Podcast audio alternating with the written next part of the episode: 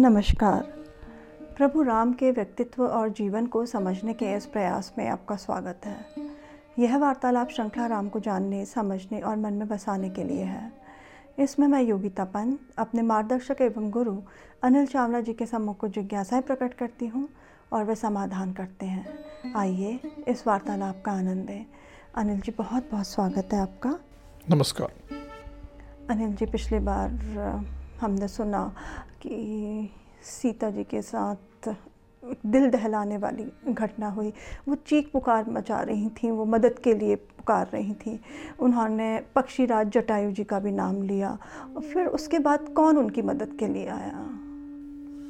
स्वाभाविक पक्षीराज जटायु वो वहीं आश्रम के सामने एक पेड़ पे सो रहे थे। उन्हें मालूम ही नहीं था क्या हो रहा है। अचानक जब उन्होंने अपना नाम सुना तो उन्होंने देखा ये क्या हो रहा है। कि कोई सीता का हरण कर रहा है वो पहचान गए कि ये रावण है। और उन्होंने वहीं बैठे बैठे रावण को संबोधित करके वृक्ष से रावण को कहा रावण था अपने रथ पे। और जब अपने वृक्ष पे बैठे थे इन्होंने कहा हे रावण मेरी बात सुन।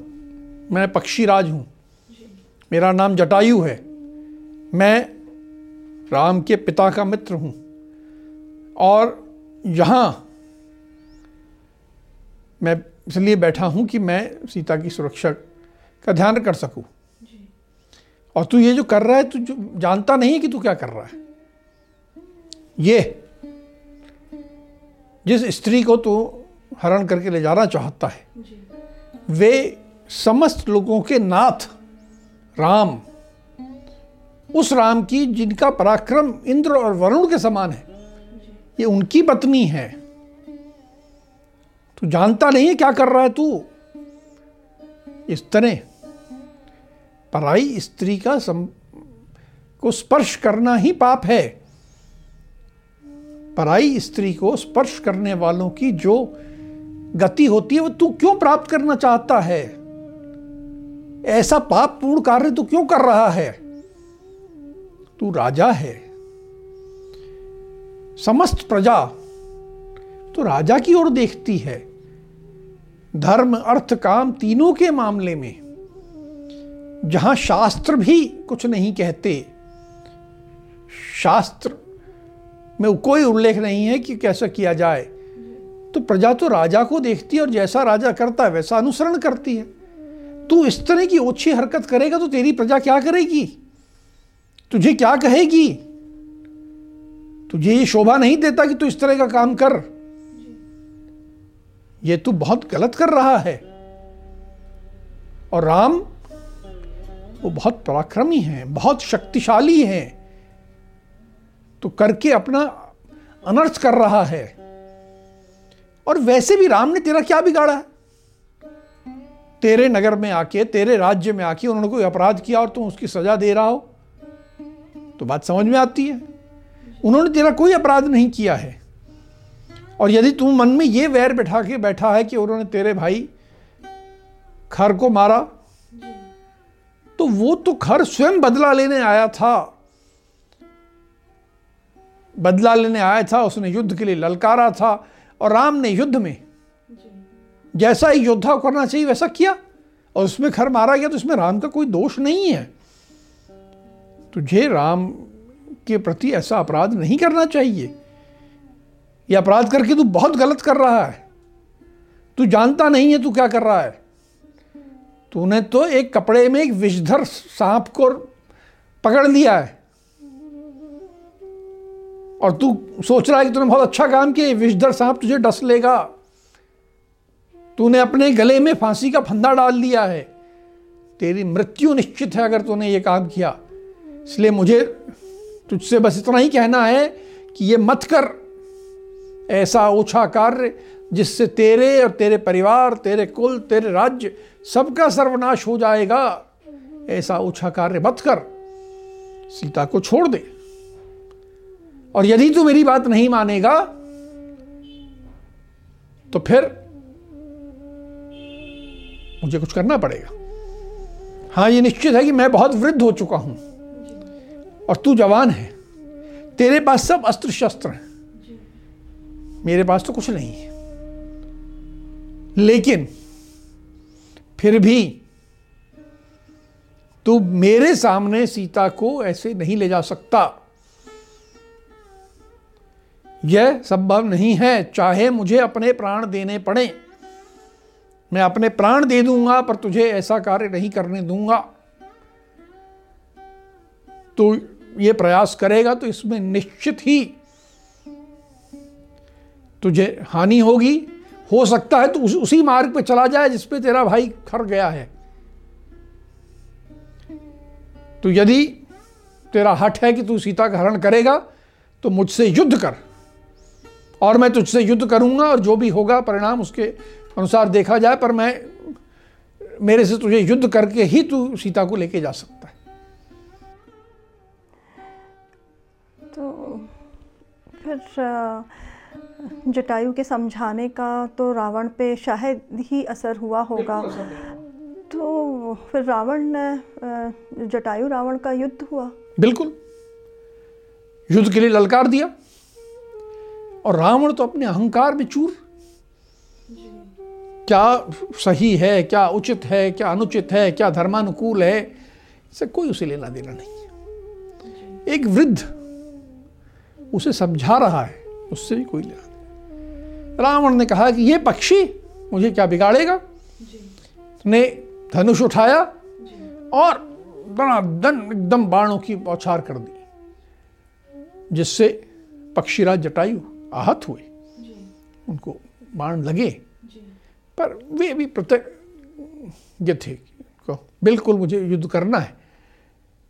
वो उन्होंने अपने पंजों से वार किया और रावण का धनुष तोड़ दिया। रावण का धनुष तोड़ने के बाद रावण दूसरा धनुष उठाया। उन्होंने वो धनुष भी तोड़ दिया। फिर इसके बाद आक्रमण किया और रावण ने जो कवच पहना था जो कि बहुत चमक रहा था बहुत महँगा और बहुत विशेष कवच था। इन्होंने उस पर वार करके उस कवच को तोड़ा। कवच को तोड़ देने के बाद फिर इन्होंने रावण के जो रथ था उसमें बहुत शक्तिशाली गधे जुटे हुए थे। तो इन्होंने उन सब गधों को मार दिया। फिर रथ को तोड़ा। रथ तोड़ दिया, सारथी को मार दिया। सारथी के साथ कुछ सहायक थे। जटायु ने उनको भी मार दिया।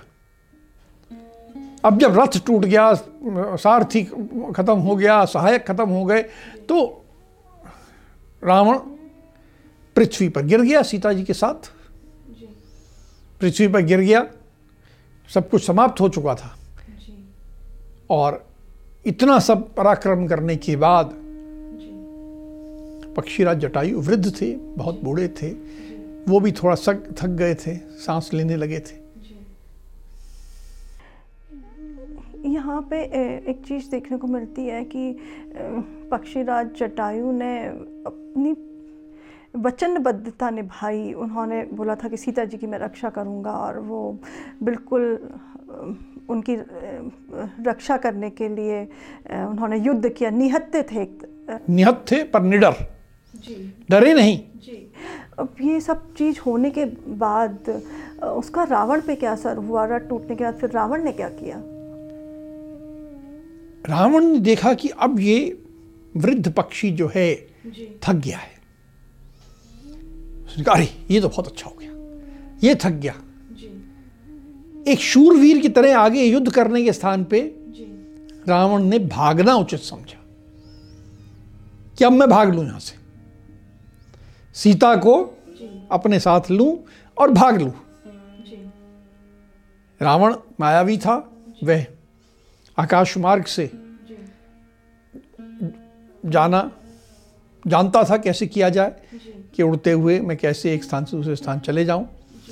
तो उसने सबसे उचित यही सोचा कि मैं सीता को अपनी कमर पर बिठाऊं उठाऊं अपने साथ एक बाजू में दबा के और वहाँ से उड़ लूँ। अब उसके पास कवच नहीं था धनुष नहीं थे बाण नहीं थे सारथी नहीं था रथ नहीं था कुछ नहीं था।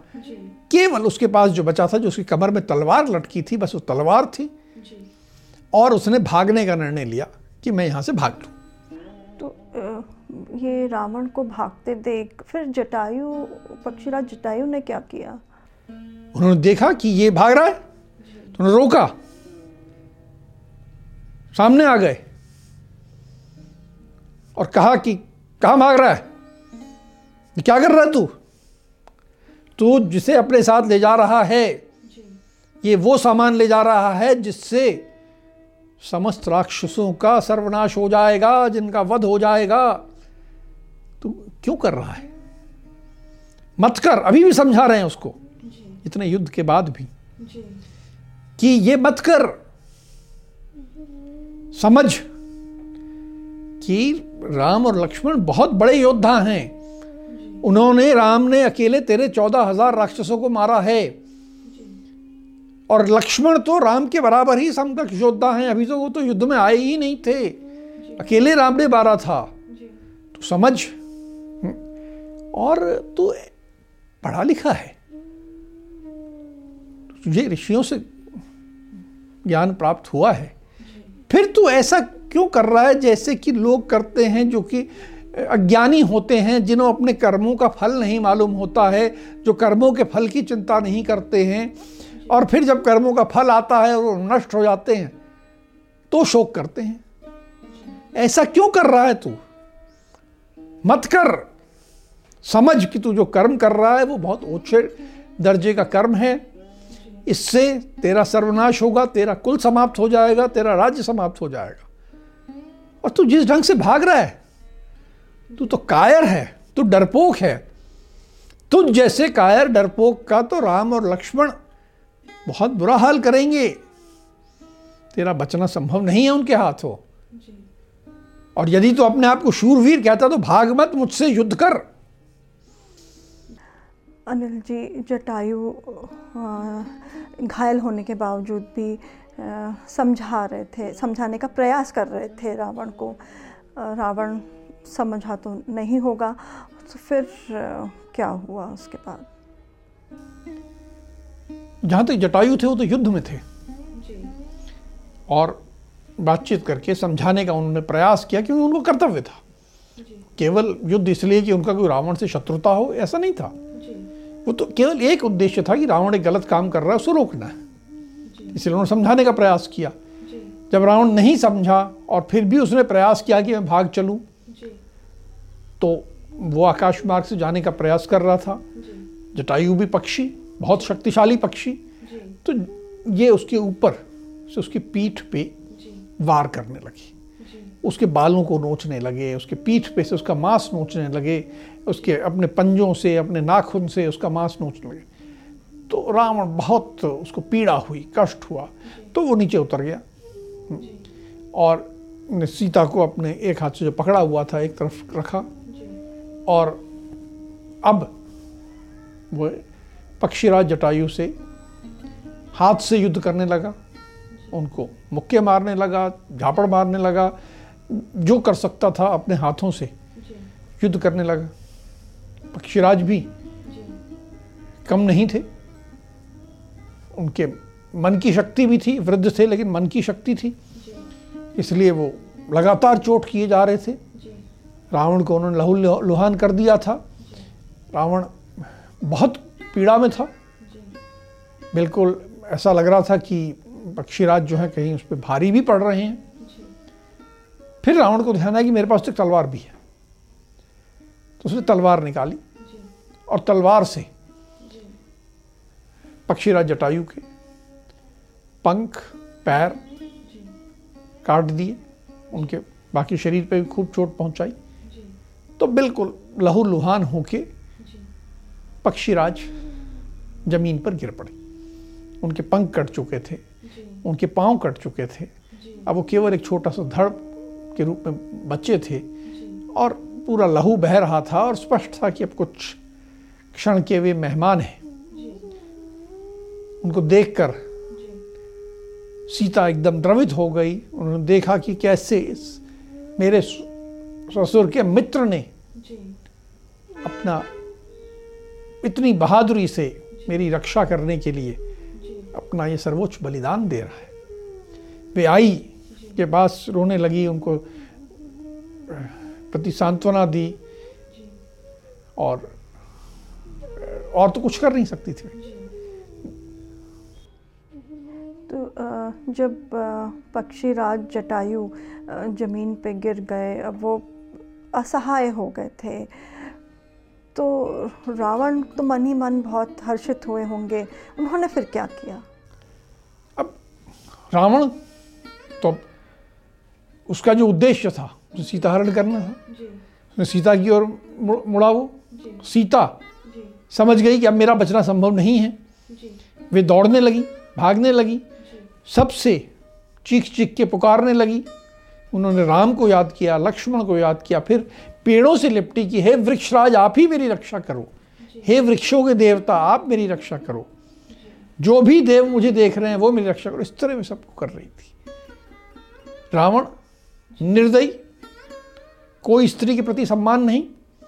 उसने जाके उसके उनके बाल पकड़े और घसीटा और कमर के नीचे हाथ देते हुए गोद में उठा लिया और फिर उड़ चला।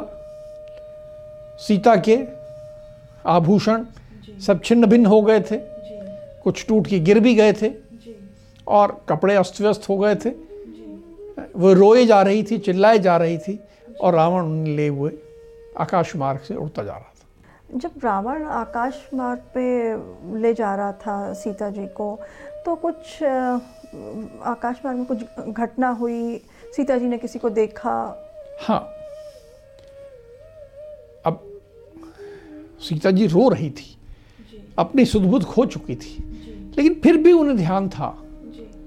कि मेरे स्वामी जी। राम और उनके भ्राता लक्ष्मण मेरी रक्षा करने के लिए आएँगे। जी। लेकिन वो कैसे आएँगे उन्हें कैसे पता चलेगा? ये एक बड़ी और ये भी कैसे मालूम पड़ेगा कि मेरा अपहरण हुआ है? जी। कहीं ऐसा ना हो कि सोचे कि सीता भाग गई। क्योंकि कोई बताने वाला तो था नहीं।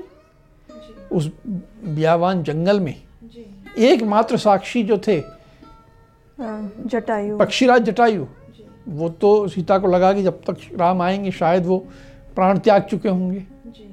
तो इसलिए पता ही नहीं चलेगा। तो अब उनके मन में ये चिंता थी कि मैं कैसे बताऊँ? आकाश से उड़ती जा रही हैं। एक स्थान पे पर्वत पे उन्हें कुछ लगा कि ये तीन चार विशाल वानर जी। बैठे हुए हैं। जी। तो सीता ने उस समय अपनी तात्कालिक बुद्धि का बहुत अच्छा प्रमाण दिया। जी। उनके पास एक रेशमी चादर उन्होंने उड़ी थी। जी। वो रेशमी चादर उतारी। जी। अपने कुछ आभूषण और एक आध दो वस्त्र और जी। उस चादर में लपेट जी और लपेट के वे उन तीन चार वानरों के तरफ़ फेंक जी सीता को ये आशा थी कि राम मुझे ढूँढने निकलेंगे। तो शायद इन वानरों से मिल जाएँ। और ये वानर, बता दें कि ये जो पोटली मिली है, ये ऐसे कोई ऊपर से जा रहा था और ये उसमें कोई स्त्री थी और फिर राम तो आभूषण देख के और वस्त्र देख के पहचान जाएँगे कि कौन है। जी। तो इसलिए सीता ने ये बहुत बुद्धि का परिचय देते हुए प्रेजेंस ऑफ़ माइंड अंग्रेज़ी में आप ठीक शब्द इस्तेमाल किया तुमने। किया और वो आभूषण और अपना एक वस्त्र और एक दो वस्त्र और वहाँ फेंके ताकि कोई तो मैं रास्ते में कोई सबूत ऐसा छोड़ जाऊँ जिससे कि मेरे स्वामी मुझे ढूंढ लें।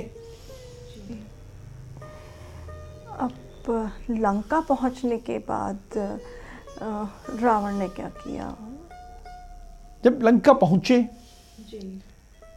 सीता अभी भी रो रही थी विलाप कर रही थी जी। और रावण अपने उनको केश से पकड़ के घसीटते हुए अपने अंतापुर में ले गया। अपमानजनक तरीके बहुत अपमानजनक तरीके से। बहुत केवल अपमानजनक ही नहीं ये एक स्त्री के प्रति क्रूर तरीका भी है। एक बाजू पकड़ के ले जाना भी अपमान हो सकता है लेकिन बाल पकड़ के किसी स्त्री को खींचना ये अत्यंत क्रूर है। ये क्रूरता थी। उस क्रूरता से ले गया। अंतपुर में कक्ष में रखा। और फिर उसने कुछ जो राक्षसियाँ थी उनको बुलाया बोला इनकी सुरक्षा में तुम्हें रहना है। और ये स्त्री जो कुछ मांगे इसे सब ला देना। ये वस्त्र मांगे वस्त्र देना सोना मांगे सोना देना आभूषण मांगे आभूषण देना कोई मणि मांगे रत्न मांगे कुछ भी मांगे दे देना। और यदि किसी ने भी इसके साथ अपमानजनक ढंग से कोई बात की तो वह व्यक्ति समझ ले कि उसका जीवन समाप्त हो चुका है। तो उसने पहली व्यवस्था की सीता के लिए, और उसके बाद अपने कक्ष में गया, और कक्ष में जाने के बाद उसने अपने बहुत सबसे बलवान आठ राक्षस थे, उन्हें बुलाया और कहा कि तुम लोग मेरे सहायक रहे हो। मैंने युद्ध के मुहानों पे तुम्हारा बहुत पराक्रम देखा है। इसलिए अब तुम्हें एक विशेष कार्य के लिए तुम्हें बुलाया है मैंने। यहाँ से कुछ दूर जनस्थान नाम के स्थान पे मेरे भाई खर और दूषण रहते थे मैंने ही उन्हें बसाया था वहाँ पे। वे सब वहाँ पर आनंद करते थे और ये राम नाम का व्यक्ति है जिसने उन दोनों की हत्या कर दी है और इससे मेरा उससे बहुत बड़ा वैर हो गया है। अब तुम लोगों का कर्तव्य है कि तुम जाओ वहाँ पर जनस्थान में और इस राम की गतिविधियों पे पूरी नज़र रखना। मुझे इस राम नाम के व्यक्ति को मारना है। अब मेरे जीवन का यही उद्देश्य है कि मुझे इस राम को मारना है। तो तुम लोग उसी गतिविधियों पे नज़र रखना और जो भी सूचना हो मुझे देते रहना। और ऐसा उद्योग करना ऐसा कुछ करना कि तुम ही उसको मार दो। अगर तुम मार सको तो बहुत अच्छा। कि राम को समाप्त कर दो ताकि मेरा मार्ग यहाँ खुल जाए सीता से विवाह करने में मुझे। ये बात नहीं कही उसने उनसे। उसने तो केवल खर वाली बात कही और इस तरह करके रावण ने एक तरफ़ सीता का अपहरण किया और दूसरी तरफ़ अपने लोग इस काम के लिए लगा दिए कि राम को मार दिया जाए। ये उसकी योजना, थी कुटिलता थी। इस प्रकार सीता का उसने हरण भी कर लिया और आगे के लिए भी तैयारी प्रारंभ कर दी। अनिल जी यहाँ पे जो एक बात बहुत महत्वपूर्ण हमें देखने को मिली है जो आजकल हम बहुत कम कर पाते हैं कि जब कोई ऐसे बुरा काम हो रहा हो तो सबसे पहले हम उस काम से हम दूरी बना लेते हैं अपने आप की। तो यहाँ पक्षीराज जटायु ने एक देखा कि गलत काम हो रहा है एक स्त्री के साथ और वो निहत्ते थे और निडरता के साथ उन्होंने रावण का सामना किया, उसके साथ युद्ध किया और समझाने का प्रयास भी किया कि वो बिना युद्ध करे ही मान जाए कि ये गलत काम करने से रोक दिया जाए उनको। बहुत प्रयास किया। ये हम सब के लिए बहुत सीखने वाली बात है। और जो जटायु का, को हम अपने मन में बसाएँ, आज के प्रसंग को हम यही समाप्त करते हैं। अगली कड़ी में राम के जीवन से जुड़े कुछ अनछुए पहलुओं के साथ हम दोनों फिर उपस्थित होंगे। राम राम। राम राम।